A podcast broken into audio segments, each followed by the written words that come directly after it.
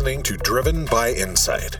Join Willie Walker, Walker and Dunlop's chairman and CEO, as we bring you fresh perspectives about leadership, business, the economy, and commercial real estate. Willie hosts a diverse network of leaders as they share wisdom that cuts across industry lines. His guests are experts in their fields, from leading economists and CEOs to Harvard and Yale professors, and everything in between. Our one goal is simple providing you with unique insights, unparalleled data, and real time market analyses. Good afternoon, and thank you for joining us for another Walker webcast. It is my great joy to have Phil Washington joining me today to talk about Denver International Airport and all that goes into managing the world's third busiest airport and the economic impact of it and all the things that all of us run into every day as we travel both across the United States as well as around the world by air transportation. Before we dive into our discussion, let me give a quick introduction of Phil and then we will get going. Philip A. Washington was unanimously confirmed by the Denver City Council as Chief Executive Officer of Denver International Airport in July of 2021. Denver International Airport is the world's third busiest airport by passenger traffic and is Colorado's largest economic engine with an annual economic impact of $33.5 billion. Prior to Mr. Washington's arrival at Denver International Airport, he was CEO of the Los Angeles County Metropolitan Transportation Authority, Metro, from 2015 to 2021. At Metro, he managed a budget of more than $8 billion and provided oversight of an agency with 11,000 employees that transported 1.2 million boarding passengers daily on a fleet of 2,200 clean air buses and six rail lines. Mr. Washington also served as the CEO of Denver Regional Transportation District, RTD, between 2009 and 2015, and worked as the assistant general manager of RTD for nearly 10 years before being named CEO. In Denver, he led and implemented the Fast Tracks program, one of the largest voter approved transportation expansion programs in the country. Originally from the south side of Chicago, Mr. Washington is a 24 year veteran of the U.S. Army, where he held the rank of Command Sergeant Major, the highest non commissioned officer rank an enlisted soldier can achieve. He retired from active duty, is a disabled veteran, and was awarded the prestigious Defense Superior Service Medal for exceptional service to his country. Mr. Washington holds a BA in Business Administration from Columbia College and an MA in Management from Webster University. Phil, it is a great joy and pleasure to have you with me today. Well, thank you, Willie. It sounds like my obituary or something. Let's hope not on that. Let me back up for a moment, Phil, as it relates to having come from a army background. And logistics and everything that goes into that. What brought you to the transportation sector? It was quite by happenstance, actually. You know, I was preparing to retire from the Army. I talked to the then head of the transportation agency here in Colorado in Denver, and he was a Vietnam vet. And I cannot say I planned to get in transportation, but he understood my level of responsibility. He understood my rank as I was about to retire. And he interviewed me and said, Hey, you need to get in transportation. And so that's how I ended up here. And, I, you know, I think it was a great choice. It fit well into the logistics area that I was working in the Army. But I got to say, I didn't plan for it, it was by happenstance thinking about a military background, Phil, and the sort of the hierarchy of military life, military leadership, military management, it seems to be almost perfect training for the public par- private partnerships that basically underpin America's transportation system. That while private, it always has a government piece to it, and that that understanding of the public side and the private side would seem to be great training for what you've done. Is that a fair assessment or, or am I missing something about it really actually being a lot more private sector than we would think or being more public sector than we would think? No, no, I think you're right, Willie. I think the convening of both government sector and private sector has served me very, very well. And people don't think of the US military as sort of uh, being involved with the private sector, but we were. Any place that I was stationed at, we were dealing with uh, the communities in those areas. We were dealing with sort of a, and looking through sort of a P3 lens, public private partnership lens. And so I think you're right. Now, that transition to, you know, the public sector, the government sector, was actually quite easy for me because you know I was used to convening people and bringing people together and actually motivating people towards a common goal whether that was a funding referendum a sales tax referendum like we did in both Denver and Los Angeles whether it was talking to the community about construction projects that would benefit the public convening people, I think, worked uh, very, very well for me. So I think you're right on in terms of the transferable skills that I brought from the military to government. So let me do a little bit of a description of the enterprise that you run today? Because I think that, as I said, most people listening to this have either flown through or flown to the Denver airport. And the one thing I, I'm used to calling it DIA, and I know it's called DEN. And so forgive me as I try and get the lexicon correct on DEN versus DIA. But the airport was opened in 1995. And I remember actually, Phil, you and I have talked about this. When I was at business school, there was this case study that was written on the baggage handling system at DEN. Kim Clark, who at that time was my operations management professor, had done this fantastic, he'd done both consulting work with the airport on the creation of a, if you will, a human contactless baggage handling system and it was all to be automated and what have you and as you well know and have told me now that system that was supposed to come online in 1995 is actually now about to come online in the 2020s and we'll talk about that in a moment okay. but the airport opened in February of 1995, 16 months behind schedule and at a cost of $4.8 billion, which is the equivalent of $8.5 billion today. You look back on that and you look at the economic impact that the airport has on the state of Colorado. And that looks like a drop in the bucket mm-hmm. from my standpoint. A fair assessment, given how much the passengers have grown and how much Denver has become a, a hub for the US air transportation industry? I think so. And don't worry about the DIA DEN comparison. I still call it DIA sometimes myself. Okay. Great. No, I think you're right. You know, the airport at 4.8, 8.5 billion in today's dollars is a drop in the bucket considering the 33.5 billion that we generate in revenue most definitely. The airport you know back in 95 was built for 50 million annual passengers and and it's pretty incredible that at stapleton the, the old airport it was at 35 million annual and so when you talk about that, we're at really 70 million now, and I know we'll talk about Vision 100 in a few minutes, but but when you talk about the jump in annual passengers from this airport being designed for 50 million, it's really incredible. That baggage handling system that you mentioned, there was a, a lot of challenges back in 1995, and here we are about to replace that baggage handling system it's really incredible. I go out to, of course, the airport every day to work, and I'm amazed at how many people are out there and are, are traversing the the airport on a daily basis. I don't think anyone, and I was talking to former Mayor Wellington Webb last week, actually. I don't think anybody could have anticipated the numbers that are going through Denver International Airport. I mean, it's just phenomenal. And so I think it's been an investment that has paid off three or four times over. And we're looking at a 30% increase in travelers in the next five to eight years or so.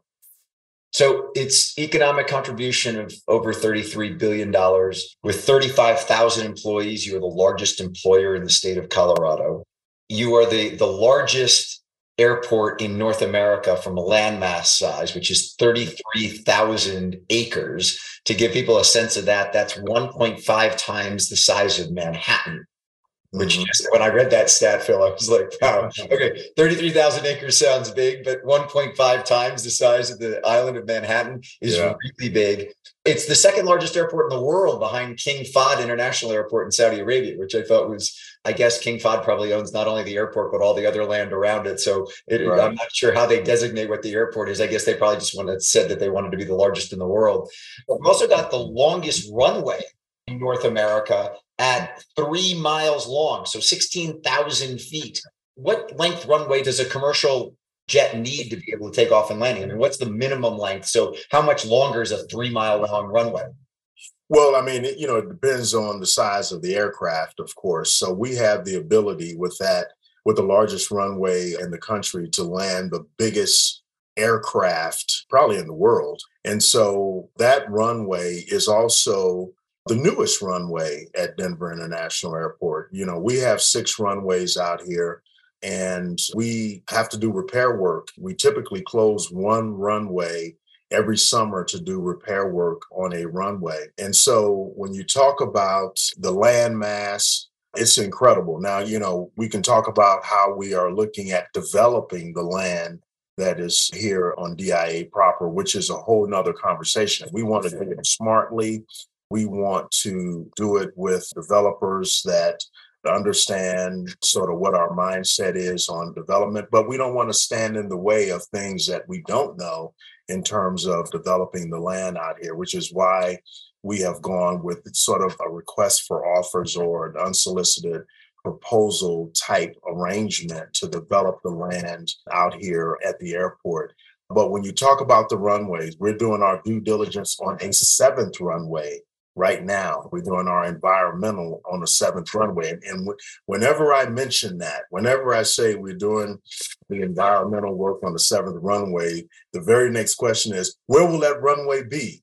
The answer is we don't know yet. The environmental work will determine where the seventh runway will be and whether we need a seventh runway as well. So we have a lot to manage in terms of land out here it's a good problem to have, I think, because we can grow more so than any airport really in the world. When you look at airports like LaGuardia and LAX and other airports, they are sort of landlocked and it's very difficult for them to grow. So I think this is why we are growing at such a rapid pace and will continue to grow into the 2030s and 40s. You mentioned that long runway being able to take the largest aircraft in the world. There is no A380 that lands at, at, at DIA today. Am I correct on that? Right, you're correct. Right. Correct.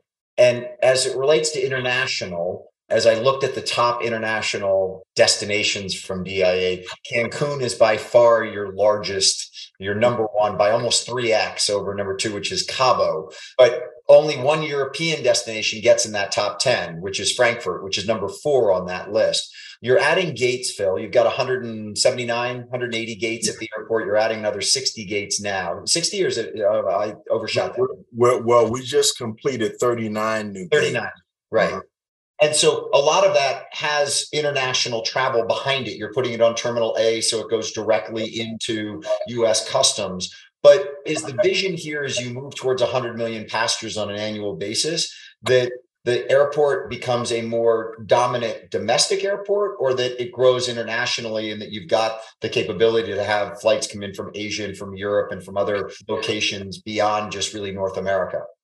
Well, we want both. We want to grow our domestic base. We want to grow our international base. I mean, right now, we're welcoming back three foreign flag carriers that were suspended because of the pandemic. And that is Cayman Airlines to Grand Cayman, Edelweiss uh, with flights to Zurich, and then WestJet with flights to Calgary.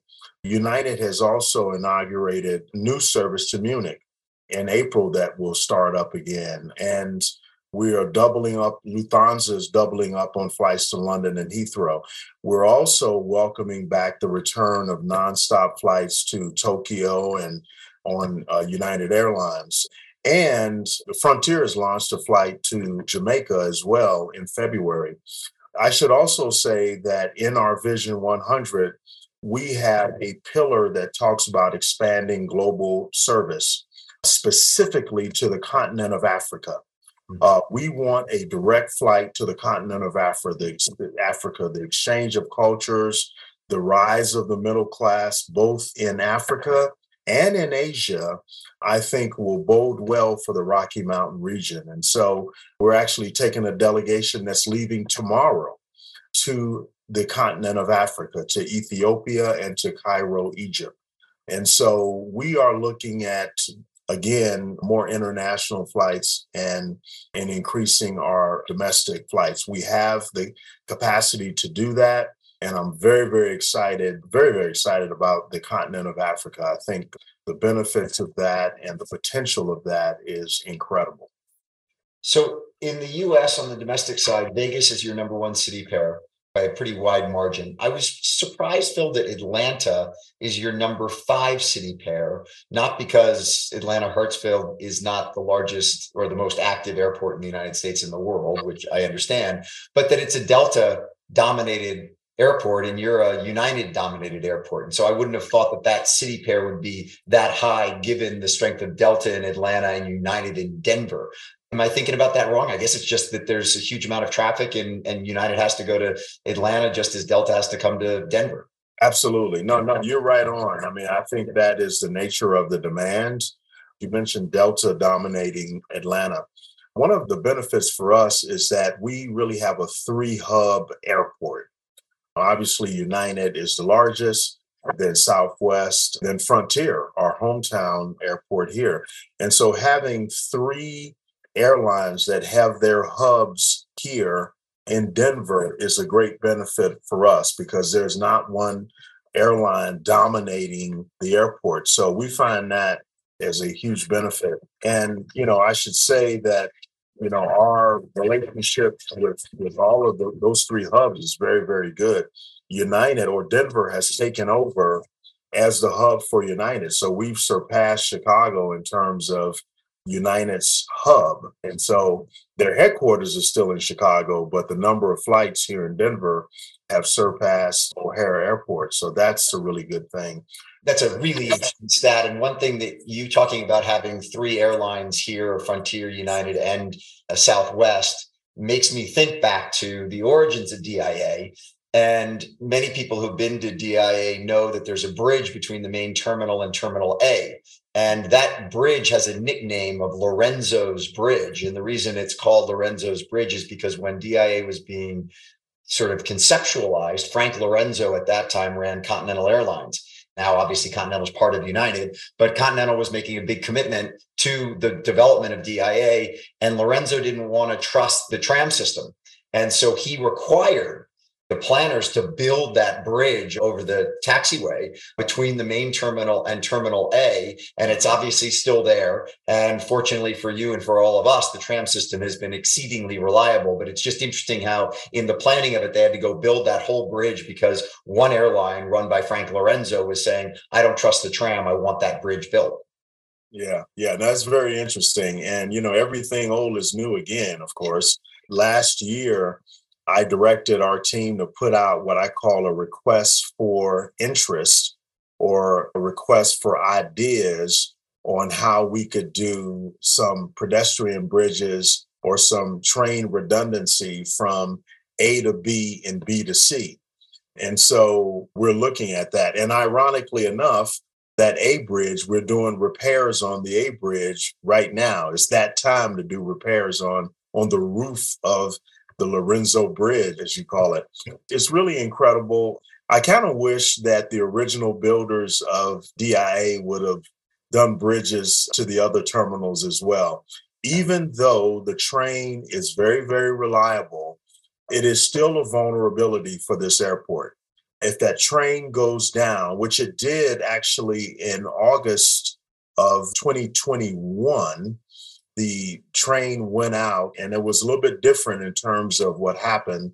The track was ripped up actually, and we were down for a good while. And that can cause havoc at the airport. It was incredible. August of 2021. And I had just started at the airport probably a couple of months prior. And I, you know, I thought, okay, this is a great welcoming thing for me that this train is out. But the train has been about 99% reliable but I still want to look at some redundancy for the train in the way of possibly a pedestrian bridge. It would be a gigantic span across A to B and B to C, though. Well, just do me a favor. Don't put in the tram system that they have at Dulles so that we all have to get on those mobile lounges. I was just on one this past week when I went to Dulles and I said, this was designed back in the 1960s, 1970s. I think it's time for us to move beyond that. So, Phil, as I think about the renovations that you're doing right now, you're doing significant renovations to the Great Hall to basically get the original design back where you get that main hall that has the great tents underneath the tents that we've all seen that are you know look a lot like the rocky mountain peaks as we look out onto the front range and in the process of that you're moving tsa if you will out of the middle and moving it to the sides and trying to make it far more efficient. Couple things as it relates to tsa the first thing is are the tsa employees included in that 35000 employees? Or those out because they're federal workers? No, no, we count them as well, whether they work for DIA proper, you know, city employees or not. Okay. And in that, as you think about restructuring all of that, how much of the design and the investment in equipment is left to you and your team versus left to the Transportation Security Administration? That's all us. I mean, we're funding that whole thing. And of course, we do it with input from TSA as well. But you're right, Willie, that you know we are moving all of that security from where it's at now to level six. It will be covered. That construction is going very, very well. We're doing it in phases. Phase one is complete. We completed it $25 million on the budget ahead of schedule. Phase two and the completion phase, which are the phases we're in now, begin to move all of that security up to level six. We will open the first half of that security on the north end of the airport, the northwest end. We'll open that in first quarter of next year. And so people will be able to go up to level six, the highest level, go through security, and go all the way down to the train platform on a set of triple escalators that we're finishing up right now. You may have seen that in the terminal. And then we will start with the other side of the north end for the other side of security. So I have challenged our team to accelerate that construction. This is going to be an incredible feat. I mean, it's the largest construction at the airport since the building of the airport. And so that along with the baggage system upgrades, the gate expansion completion, the new concessions, all of that will make for an even better airport here in the Rocky Mountain region. So, as I think about the moving of TSA and I think about what you have as it relates to the layout today, I went and took a look at TSA wait times. Forgive me if my data forgive me if my data is old because this was a 2018 study, but it had DIA very well placed in the in the, if you will the second tier. The the best in 2018 TSA wait times was at Salt Lake City, which was an average wait time of 9.1 minutes. DIA was at 13.8 minutes. Newark was the worst in that study at 23 minutes. My question to you, Phil, is this how much of TSA wait times is due to the equipment versus the staffing versus the general layout? Because, I mean, as you're reconfiguring everything, I mean, we've all gone through TSA processes, if you will, that make a lot of sense as it relates to taking stuff out, grabbing the pass, showing your what, what have you. And there are others, mm-hmm. at least I, as a professional traveler, sit there and pull my hair out saying, this is not designed properly, the layout isn't right, it's got old equipment, et cetera, et cetera. How much can you in this redesign impact the throughput times? I think we will impact it greatly. The wait times right now, you know, you mentioned staffing, equipment design it's all the above as to why we are in the upper tier in terms of wait times. We're working with TSA. One of the issues is staffing, TSA staffing. We have been down at Denver International Airport since I've been at the airport at the helm. And I think the number is about a, over 100 vacancies on TSA at DEN. But that's not the only issue. The other issue is some of the equipment. We're replacing all of the existing equipment with new equipment in the build out of the Great Hall. And this new equipment will be remote screening, where if you come through the security line, your bag will be stopped only if there's an anomaly. And so that will increase the throughput. With the new equipment, you know, we see faster times probably by 60% when we replace all of the equipment in the terminal. So the technology will be better.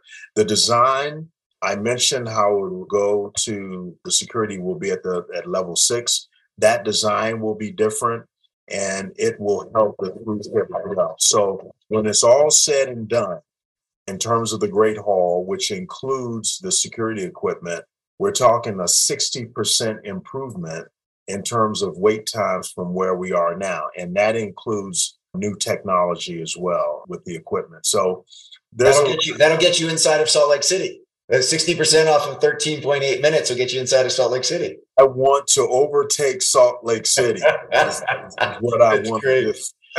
so as I was looking at this, Phil, I also went and looked at I just I started to do some research on this and thought how many people have TSA pre? And I want to get your take on pre and clear for a moment as it relates to whether those are actually helpful or hindrances to running security and running the airport. So they're now as of the end of 2022, 27.4 million TSA pre-check members, which is up from 18.9 million in 2019. So the pandemic and the number of people wanting to travel has added over 8 million people to TSA pre check, which I thought was an interesting stat. And then on Clear, they put out a press release in April of last year saying that there are 12 million total members of Clear, but that's a cumulative number on since Clear began to now. So I'm assuming that they don't have 12 million active Clear members today, but it's still interesting to kind of think about 27, 28 million TSA pre-check members and then 12 million Clear members. How challenging or helpful is it to have pre-check and clear because when you show up at the airport today the main stanchion area is packed, so is TSA pre, and so is clear. Yeah, yeah. Well, it's it's definitely an advantage to have it. I would say that. I mean, I have it and I've had it for many years. It's definitely an advantage and we would encourage people to to get one of those. We need to do a better job of managing, you know, the lines and and making sure that we keep TSA pre up on both ends of the airport there was a time where we were funneling people to the north end with TSA pre and not the south end. The south end was the general. But with the increase in TSA staffing, we want to offer that on both ends of the airport. And I think what you'll see is a better throughput. But to answer your question, I would encourage people to apply for one of those. It works and we can get people through. The other thing too is canines. TSA, you know, have canines in use. That really, really helps us.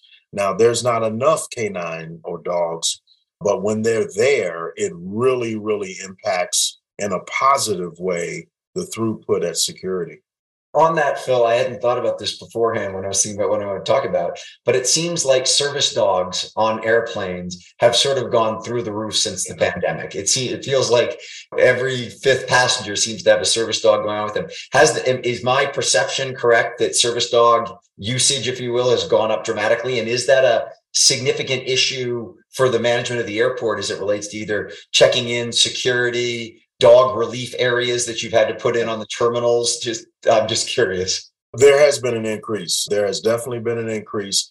And it's not a problem for us. It's not a challenge for us. We do have those pet relief areas, as you mentioned, all over the airport. In the new areas, the new gate areas, we have been installing those pet relief areas as well. I think it's necessary. I mean, I, as a former military guy, I, you know, I've talked to a number of veterans that come through with uh, service dogs as well. And so we want to, you know, if you need to bring your service dog, hey, more power to you. We will accommodate that. The airlines have accommodated that in a great way. I've been on flights with service dogs. They are incredibly well behaved, if you will, and well trained. So we will encourage that. It's not a problem for us at all. Talking about well behaved and well trained, well behaved. We saw post pandemic a lot of incidents on airplanes that broke out and had to have air marshals and security, what have you. Do you have a jail at DIA? Well, let me just say this: I have not been in that jail myself. Nor have I. So I, I, don't. That's why I have to ask. Thankfully, I haven't been in there. But I mean, do you have a holding area yeah. that helps the police, yeah. or the police just come and, and deal with the people who've acted up? We have a holding area. It's not very large, but we have a holding area, and I'm glad you mentioned that because our partnership with the Denver Police Department is incredible, and we have a contingent of DPD out here every day. They're stationed here along with fire as well. But yeah, I mean, there's a holding cell. And let me say that I think USDOT has done very well with the incidents of passengers that become unruly. We've had our share of them at Denver International Airport, and they're handled very, very quickly and very, very well. I meet with our Denver Police Department commander out here on a monthly basis, and he has some great stories about what happens almost on a daily basis. I think the other thing, too, and I think this is a societal issue people experiencing homelessness. This is beginning to happen at airports as well. You know, as the cold temperatures set in, we have seen that at Denver International Airport as well. And so all of these things we're dealing with, you know, at the airport. And so we'll continue to deal with that, but we deal with it very, very well, I believe. So, being in the Rocky Mountains, obviously, you have to deal with a lot of weather and you know moving dia out to where it is obviously makes a big difference on approach and landing. But i was i was shocked that you have 324 pieces of snow removal equipment and that's just on the runway side. So that's just to maintain the landing strips and the gate area. That's not to plow the parking lots and plow pena boulevard and all that kind of stuff. That you just bought five new state of the art multi-function snow removal trucks tractors whatever you call them at an average cost of $640,000 per machine. This is heavy machinery. Absolutely. I mean, we have probably one of the largest inventories of snow removal equipment in the country, I would bet. And I think we do a fantastic job. I mean, we know snow we know snow. I love it. That might need to be the new the new DIA tagline. Forget about all this stuff about 100 million badges. We know snow. yeah, yeah. Wow, I just thought of that. I got to coin that phrase. We really do. You know, we have employees here that their primary job may not be snow removal, but they get trained in it and they can go out and do it overtime or whatever you know, the last snowstorm, we even had a few lawyers out there doing snow, and and that's a dangerous thing as well. You know, having lawyers, you know, handle the snow equipment. But we have. It's really amazing the weather here for the weather that we get here and are still able to operate with really little or no impact. Now, you know, the holidays and the the bomb cyclone that came in was something different because we had the the cold along with the snow. But we have been very, very successful in handling the weather here at this airport. Obviously, one of the things the national airspace, anything that happens anywhere in the country, they affect almost every airport, really. And so when there's a slowdown here, that impacts the West Coast, East Coast, all over the country.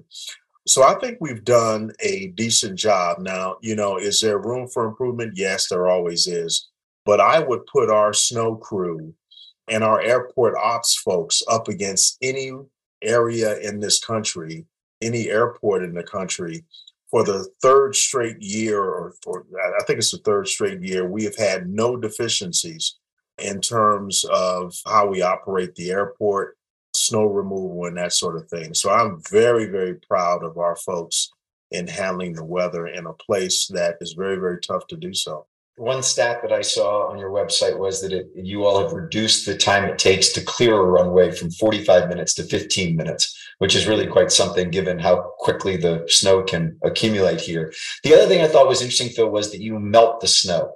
Because you couldn't pile it all up. If you piled it all up, it never, I mean, you'd mm-hmm. have, you couldn't see the airport right now if you kept piling it all up. Mm-hmm. And you got two different type of melters that can melt 600 tons of snow per hour on one of them, and the other one does 150 tons per hour. And then you recycle. Not only do you do a lot of recycling on the water, you also do recycling on the glycol, which you which is used by the airlines to de-ice the airplanes. And so there's a big kind of environmental. I mean, you talked about adding runway seven which is getting an environmental impact study done on it before you decide where runway 7 is going to go. But with the amount of water that's being collected and then recycled through the snowmelt as well as the glycol that is being used to de-ice the airplanes there's a huge kind of environmental backdrop to everything you do. It really is. And with so much snow and the and the ability to recycle all of that, it really makes us one of the greenest airports in the world. When I arrived here, I said I wanted to be the greenest airport in the world. And a lot of that comes with the recycle, the glycol, the water. We have ponds out here where we keep water so we can recycle it there as well. We have what's called a energy performance contract it's the largest in the state of Colorado, and it significantly reduces energy and water use throughout the airport. And that helps us reduce our carbon footprint. So we've undertaken some incredible sustainability efforts. We have plugged the abandoned oil wells on this airport. These oil wells were there, and it was actually costing us more to maintain these abandoned oil wells. And so we just decided to close them down about a year ago. So sustainability is really, really forefront. We've put it in our guiding principles, if you will.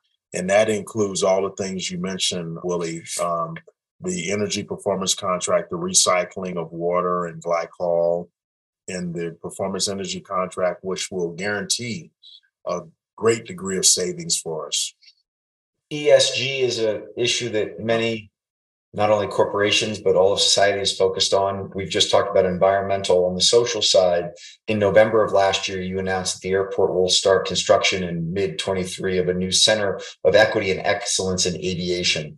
Talk for a minute, moment, Phil, about why you focused on that and its personal importance to you. Yeah. So the idea of a center of equity and excellence in aviation is something that we came up with about a year ago. I have been a huge proponent of training of small and minority women owned, veteran owned businesses, and also of innovation. And so this, we unveiled this conceptual rendering of this center it's the first of its kind sort of training center that will create, help create a pipeline of aviation talent in the Rocky Mountain region. What we have said, and this is a physical space of about 66,000 square feet that we're building right now under the Westin Hotel. What we want, at least there's three pillars. The first pillar is creating this aviation pipeline, working with airlines working with young people, working with underrepresented people in the community and all over the country who want the opportunity to pursue careers in aviation. We want to show them what a pathway looks like in aviation. Young people need to actually see the pathway. A kid can say, I want to be a pilot, but they don't know what to do. So we want to show them the pathway to be a pilot. We want to show them the pathway to be an aircraft mechanic. All of these things. So this center will house career pathways. The second thing it will house is how small businesses and sort of a small business boot camp to say how they can come in and do and work and do business in an airport environment working at an airport is different. You have to be badged, there's security, there's all kinds of things that come with working at an airport. And so we have started a nine week course for small businesses to teach them and educate them on how they can do business in an airport area. We also want to encourage them to be prime contractors. Small businesses often are subcontractors. And so to build generational wealth, we want to award more prime contracts and have typical and traditional prime companies sub to them. So it's flipping the script. And then the last piece of this is the innovation piece. We want people all over the world to come to the Denver International Airport with their ideas and we can be an incubator and then they can test that new idea in the laboratory, the laboratory being the airport itself. And so this is an incredible venture, an incredible effort. I have said I want people from all over the world to say that if you want good and even great aviation talent, come to the Rocky Mountain region, go to that center of equity and excellence in aviation if you want great aviation talent. And that's where we're heading towards right now. I salute your efforts along those lines. It's just absolutely fantastic. You mentioned, Bill, that the Center of Equity and Excellence in Aviation is going to be below the Westin Hotel. The Westin Hotel is a, a gorgeous, magnificent structure. But I've always thought that an airport hotel sort of had a, a hotel that's going to do well wants an airport that doesn't do well, or vice versa. Like if the airport's running well and doesn't have flight cancel, the hotel doesn't do well, and vice versa. Is the Westin doing well, or are you doing too well running the airport that the Westin is suffering? You know what? I'm happy to say that both are doing well, the hotel and the airport. The airport is consistently at about 80% occupancy.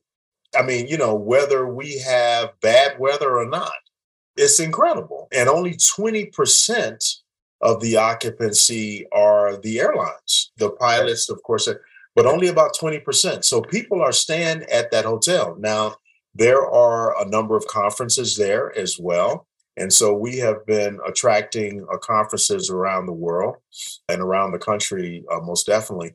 But the airport is doing very, very well. We check on that. Obviously, we own the hotel. And I get briefings on that at least once a month, how well they're doing. So I'm happy to say that it's doing well. People have not just conferences, but people just come out and have a beer at the hotel. So that's that's, that's neat. Another area that I'd love to understand a little bit on is parking at DIA is exceedingly difficult to find, which is directly correlated to A, the number of people who are back traveling and the growth that you've seen in embarkations, if you will. But then the flip side to it is public transportation and the reluctance for people to go back to public transportation. How's the, given that you ran RTD before going to LA and then coming back to Denver, how's the light rail between Denver and downtown doing? And, and most specifically, how's ridership? Is that met expectations, Phil, or is that still lagging on take up from using it to go down to Union Station? Well, I think we all want to see the transit mode share increase uh, coming out to the airport. I think the transit mode share, the last time I looked, was between seven and nine percent, and so we want to see that increase. What would that be? What would that be in? I don't know another major U.S. city of uh, like the New York airports. What's the? What is yeah. that? A is that a twenty or forty percent, or is it? Because I don't see. I mean, I don't know what the number would be at LaGuardia. Yeah, well, LaGuardia is a little bit different because they don't have a rail connection. Right. So they have a bus, and I think it is not as good as the nine percent. I mean, you know, huh. that's uh, really yeah. Is there yeah. one that really works? Because I mean, in Europe, all of the major I mean, you go to Heathrow and you take the Heathrow Express into downtown London and it's packed Absolutely. and it's just, it makes all the sense in the world. And you go to Schiphol and, and they've got the exact same thing. Here in the States, we really haven't. I mean, even in Chicago, you take the, you take the subway out to O'Hare and it takes you, you know, yeah. 2X what it would take you to get in a car and sit in the, in the ugly traffic as you head out to O'Hare. Right. Does anybody have that figured out? Yeah. I mean, it's international cities, as you said, Willie, have that figured out. And, you know, when I was running ground transportation, I always said that every airport should have a train connection. Every major airport should have a train connection. I happen to think we have the best train connection anywhere in this country. I really do. Now, having said that, there are some cities here in this country that have excellent train connections as well. And I think about Portland I think about even Washington D.C. I mean, you have to go out and cross the bridge, but it, it's a it's a really good train connection. I think we need to do a better job in this country uh, making that connection to trains. I ride the train maybe three or four times a week out to the airport. And it's great. The ridership, I believe, is up or you know i haven't looked at the estimates and the actual ridership in a while but just anecdotally with me riding the train i see more and more people on that train. So we want to see that mode share creep up. We are also and we haven't talked about this but we are looking at building a consolidated rental car facility. And whenever you think about a consolidated rental car facility, you got to figure out how to get to that consolidated rental car facility. And I think the best connection is a people mover slash train, like what's going on. I can think of San Francisco. I can think yes. of Miami.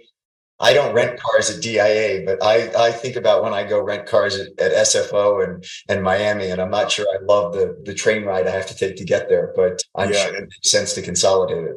Yeah, I mean, you know, with the weather that we have here and, you know, the weather, the security concerns that we have here, you want a covered facility. We have actually increased the daily fees called the CFC fees. This is the per day, per vehicle charge that it will be increasing on February 1st.